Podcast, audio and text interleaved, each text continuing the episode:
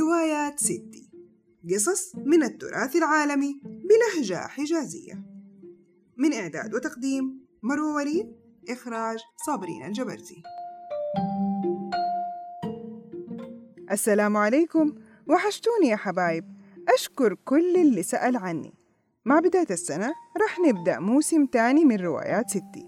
الموسم اللي فات تقريباً ختمنا شكسبير وقصصه، وطلعنا فيها القطط الفطسة، روميو وجولييت، المراهقين المخابيل، وعطيل، وغيرة الرجل الشرقي يا همي اللي موتته وموتت زوجته، واللي قال يبغى يروض المرأة الشرسة، وتاجر البندقية، واللي خسر الدنيا كلها وما لقى حد يحن عليه، والملك لير اللي أعطى بناته كل شيء وهم أول ما انقلبوا عليه.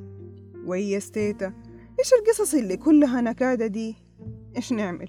لو القصة ما فيها نكد ما حد راح يتحمس يكملها.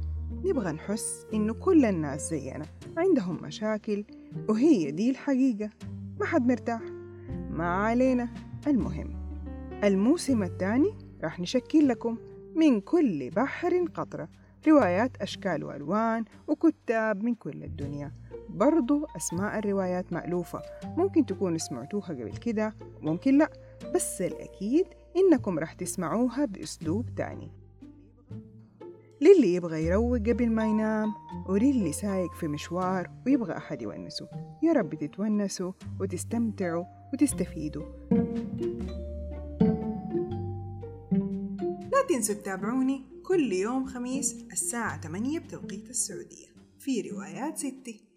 إعداد وتقديم مروة وليد، إخراج صابرين الجبرتي.